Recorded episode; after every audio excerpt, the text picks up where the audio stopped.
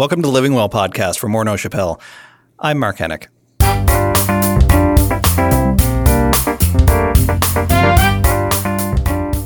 Part of our production for this podcast included quite a bit of discussion about the music beds we were going to use, that music that you hear right at the top of the show.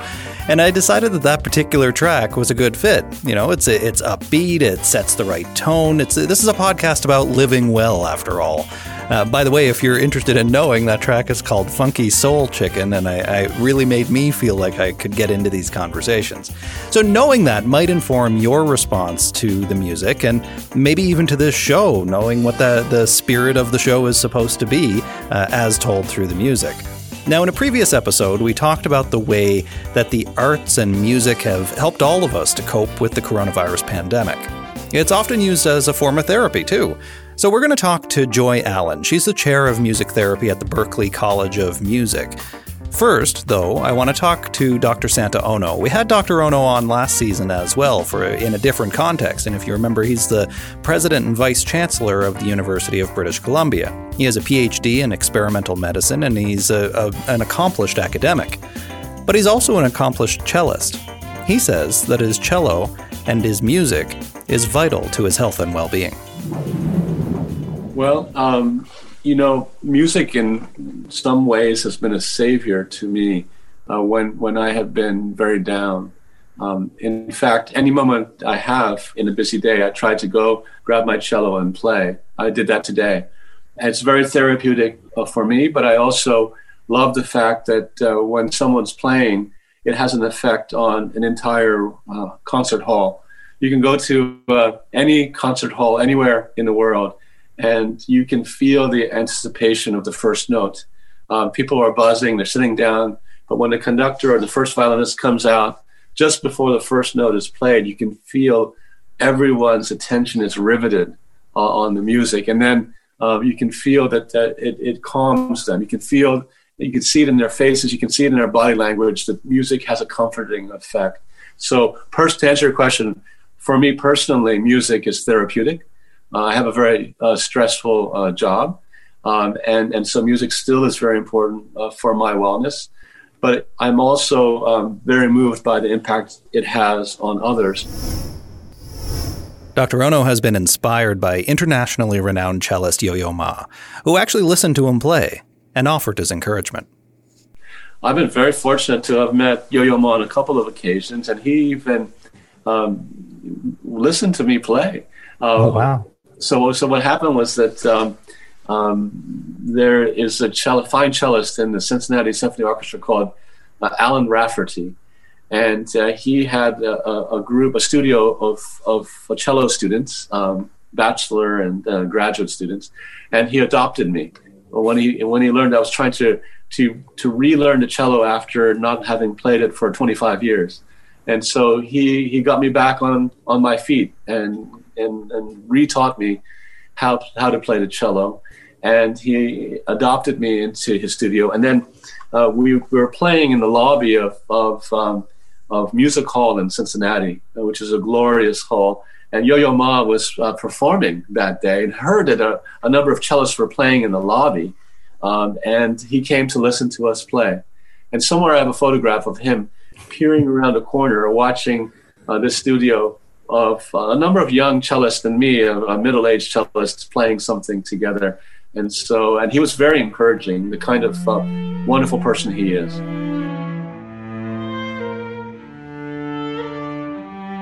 But it was Ma's songs of comfort that really struck a chord with Dr. Ono.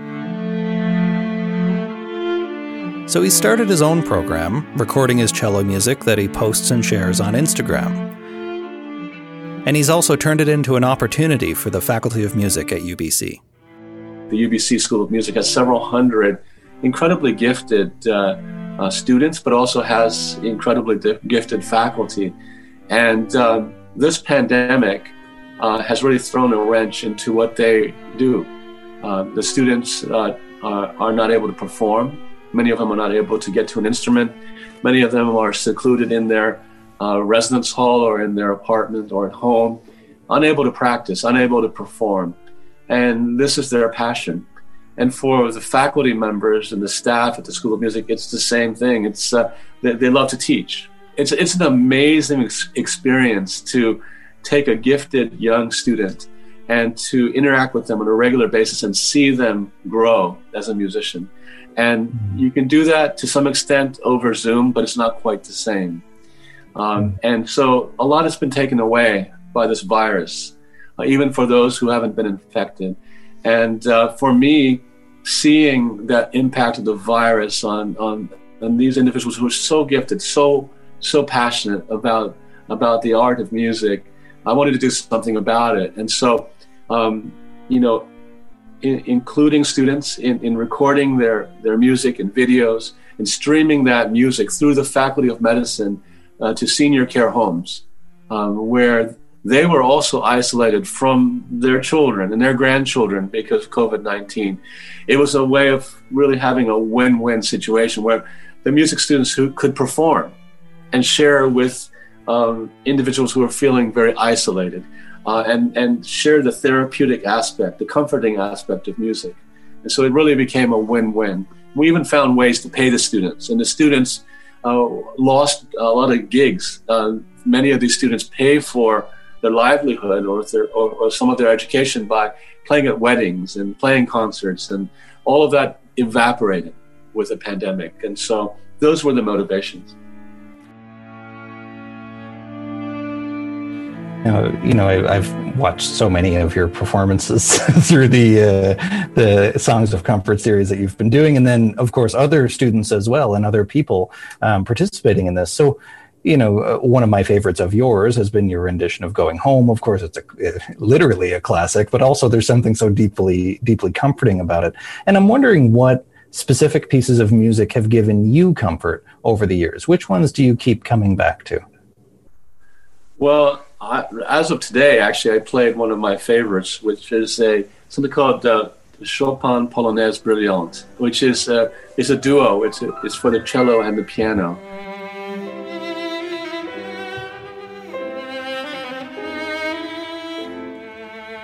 And uh, you know, it's inc- incredibly difficult for the piano. It's moderately difficult for the cello. There, there, are two versions. There's one that's impossible, and then there's one that I play, which is moderately difficult.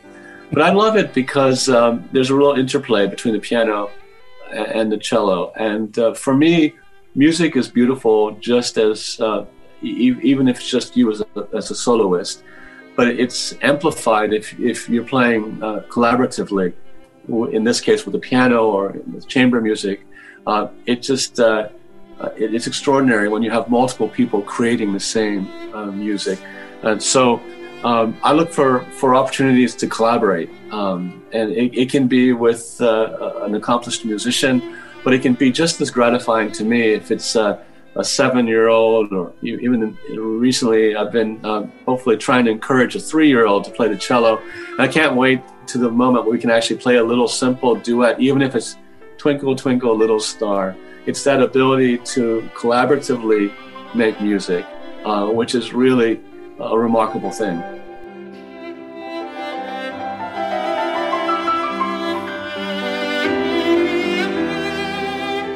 When we come back, what's actually going on in your brain when you're listening to music? We put that question to Dr. Joy Allen at the Berklee College of Music in Boston.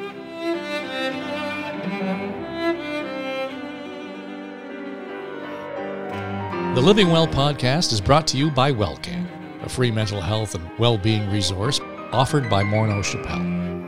At wellcan.ca and on the WellCan app in the App Store, you'll find information, assessments, and resources to support your mental health. WellCan resources are supplied by Morneau Shepell's expert clinicians, as well as through partnerships with some of the biggest companies from across Canada and around the world. And now back to the Living Well podcast and your host, Mark Henick. Today on the show, I'm speaking with Dr. Joy Allen. Joy is the acting director of the Music and Health Institute at the Berklee College of Music, where she's also chair of the music therapy department, in addition to herself being a, a certified, a board certified music therapist. Uh, Joy, thanks so much for joining me today. Thanks for having me. So, for those who don't know, uh, what is music therapy? Music therapy is using music and music based experiences and relationship that develops within those experiences to maintain or improve health. And health could be physical health, it could be emotional health, it could be um, spiritual health. So, what would who would be the typical clients or patients that would engage music therapy? So here's the great thing is that the field is so the, the depth and breadth of the field is just expanded tremendously. So originally it really got its its beginnings in in the United States in the military. So nurses um, on the battlefields, when there wasn't a lot of pain medication and there was a lot of injuries, were using music, whether it was their singing voices or using army bands to help with motivation, to really help um, affect change on different ways. Nowadays, music therapists work from anything from um, neonates, premature infants in the hospital settings, to individuals living with autism, to individuals living with neurodegenerative diseases such as, such as uh, multiple sclerosis, dementia, medical patients, um, the whole gamut. Um, my specialty just tends to be within medical music therapy. So I work a lot with individuals um, living with cancer, surviving cancer, and helping them process through some of the changes in life that that brings through. Um, I also work a lot with individuals with trauma and adolescents with um, trauma histories and helping them really reclaim their lives and find their inner resources through music you know, it seems, and I don't know if it's part of the, the, history of music therapy or not, but it, it almost feels like when you're mentioning uh, uh, the, the battle hymns of sorts, or uh, for whatever mm-hmm. reason, I'm reminded of mothers singing to their kids. Maybe that's absolutely projector. Absolutely, no, no, and that's the thing that's that's so great is that you have to remember that all of us have this innate connection to music from the time that we are in utero onward. We are all exposed to and respond to music in different ways, and so sometimes that response is physical. You've found yourself, you know, where you hear a piece of music music. Next thing you know, your fingers might be snapping, your toes might be tapping, um, or you start moving and dancing. Um, other times, you know, you're listening to music and it triggers a memory or it triggers a feeling of comfort or warmth, or and maybe it triggers, you know, agitation, depending on what it is. Um, but the point is, is that we all respond and, and we can use those same properties to help, you know, gauge responses and encourage responses that we want that could be therapeutic. So, you know, I'm sure all of you, you know, if we think about it, use music in different ways at different times in our life every day. Like if I'm going out for a run, I know exactly what type of music I want that's going to help me hit that pavement in a way that stress relieves, right? Or if I'm trying to calm down at the end of the night, there's a particular piece of music. Or how many times have you woken up with a song in your head? And sometimes it's a really irritating song. it's like this tune that won't leave your head, right? And other times it just puts a smile on your face because it brings back images or memories or warmth that you need.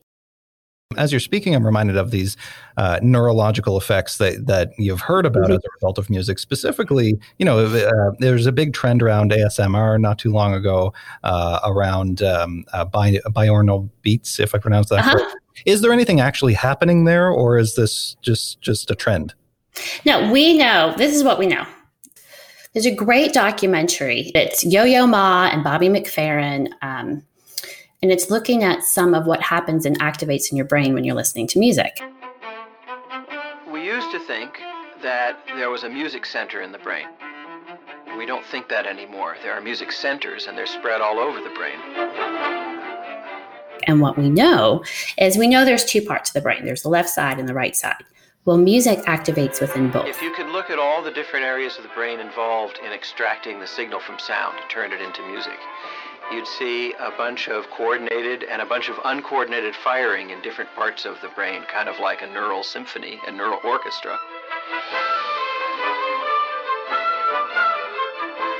So pitch is processed in one set of neural regions, tempo in another, loudness in another, timbre, whether it's a violin or a trumpet or a human voice, in yet another, and it all comes together later.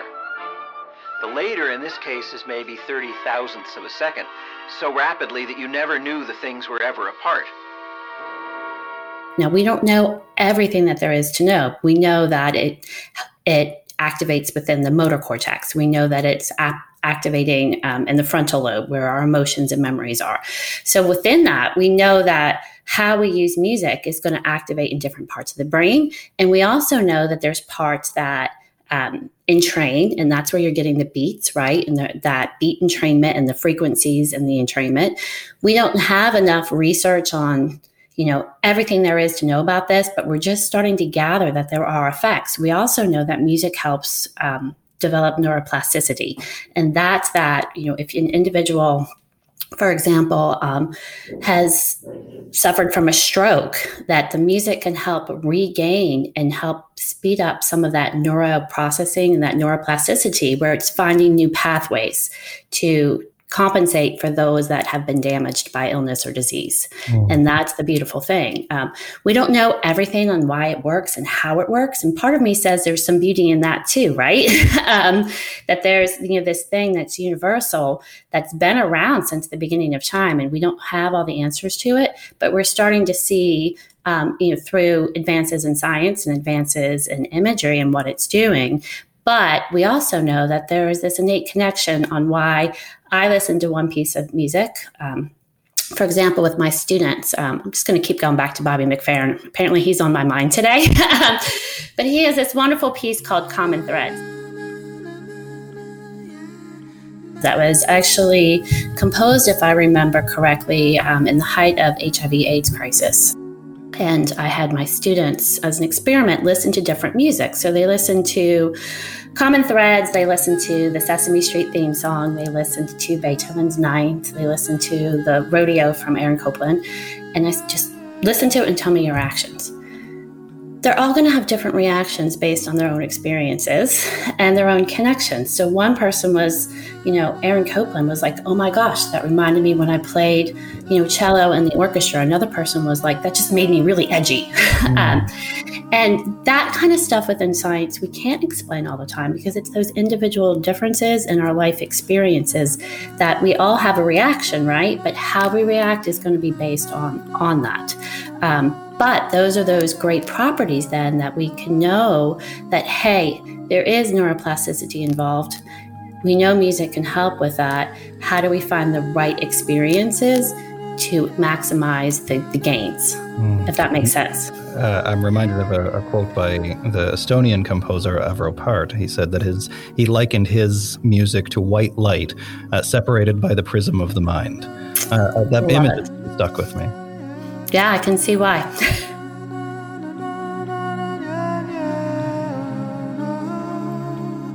There's a good amount of research to show that most psychotherapies work more or less the same, you know, with cognitive behavioral therapy having an advantage and uh, mm-hmm. uh, more manualized treatments having an advantage. But part of the mechanism of action really seems to be in the clinical relationship, in in the relationship between the client and the the carrier, the the uh, provider. Mm-hmm. Is that what's happening in music therapy too, or is there some other mechanism of happening with the music itself? Do?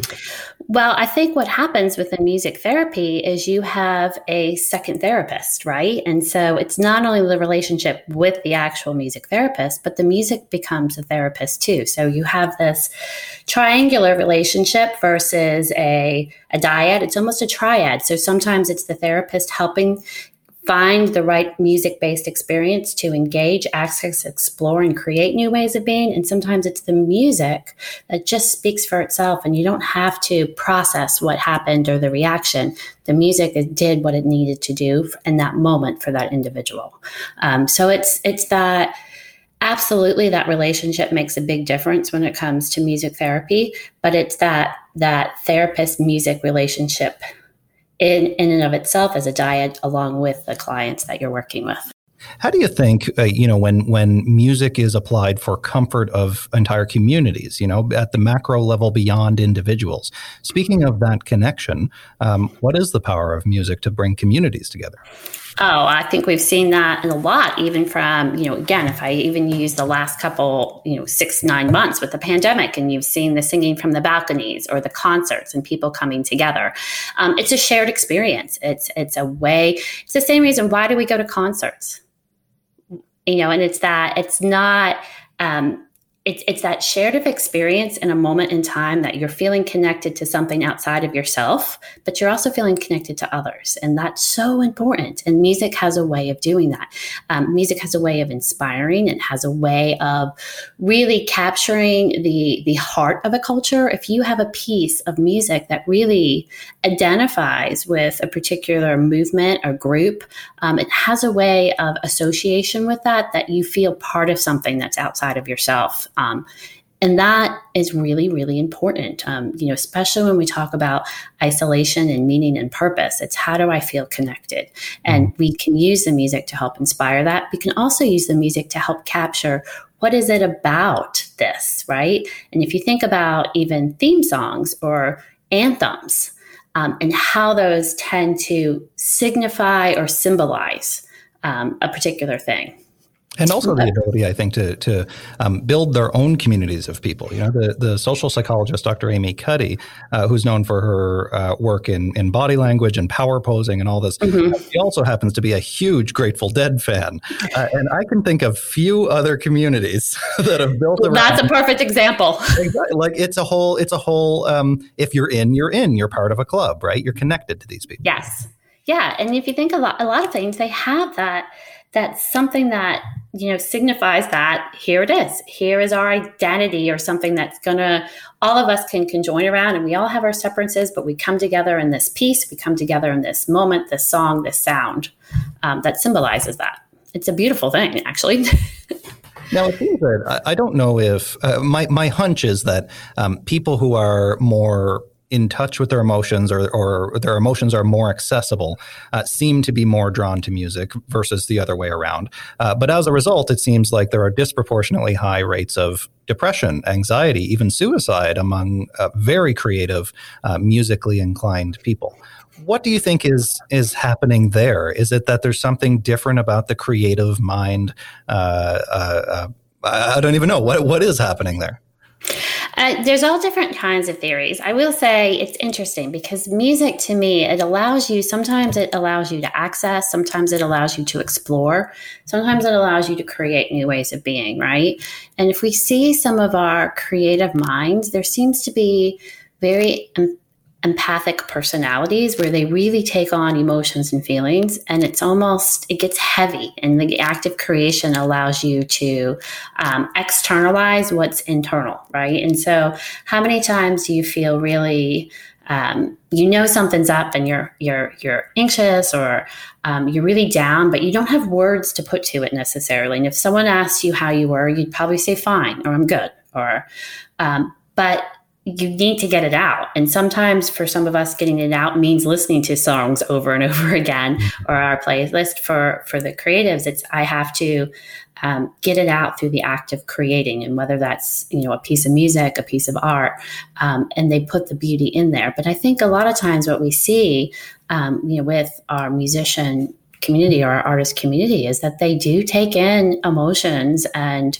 feelings and energy from other people. And it's hard to get it out and they see the world differently and they see the beauty of the world. And when um, that beauty of the world is is difficult for them to see, it brings them down. Um, and and you'll see it in their music or in their art. You know, some of that being expelled and the beauty that's created in there, but also the dark and the heaviness in there.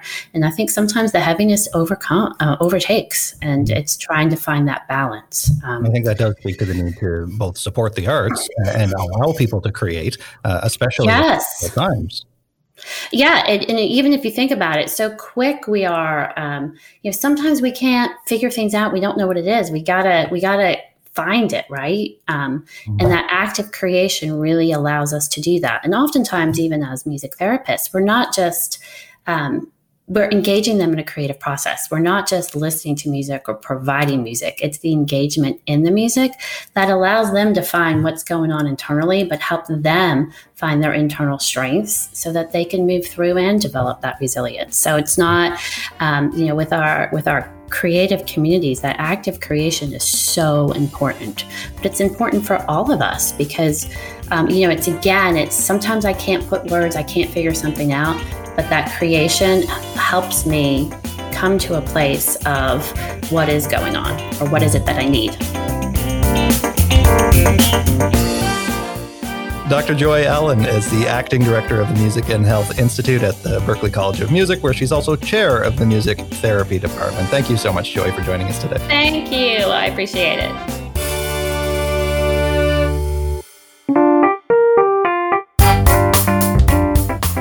You've been listening to the Living Well podcast. Mark Henick is our host and executive producer. If you like what you heard, subscribe to the show. There's no cost involved. You just hit the subscribe button wherever you get your podcasts. Leave us a comment and a rating to let us know how we're doing.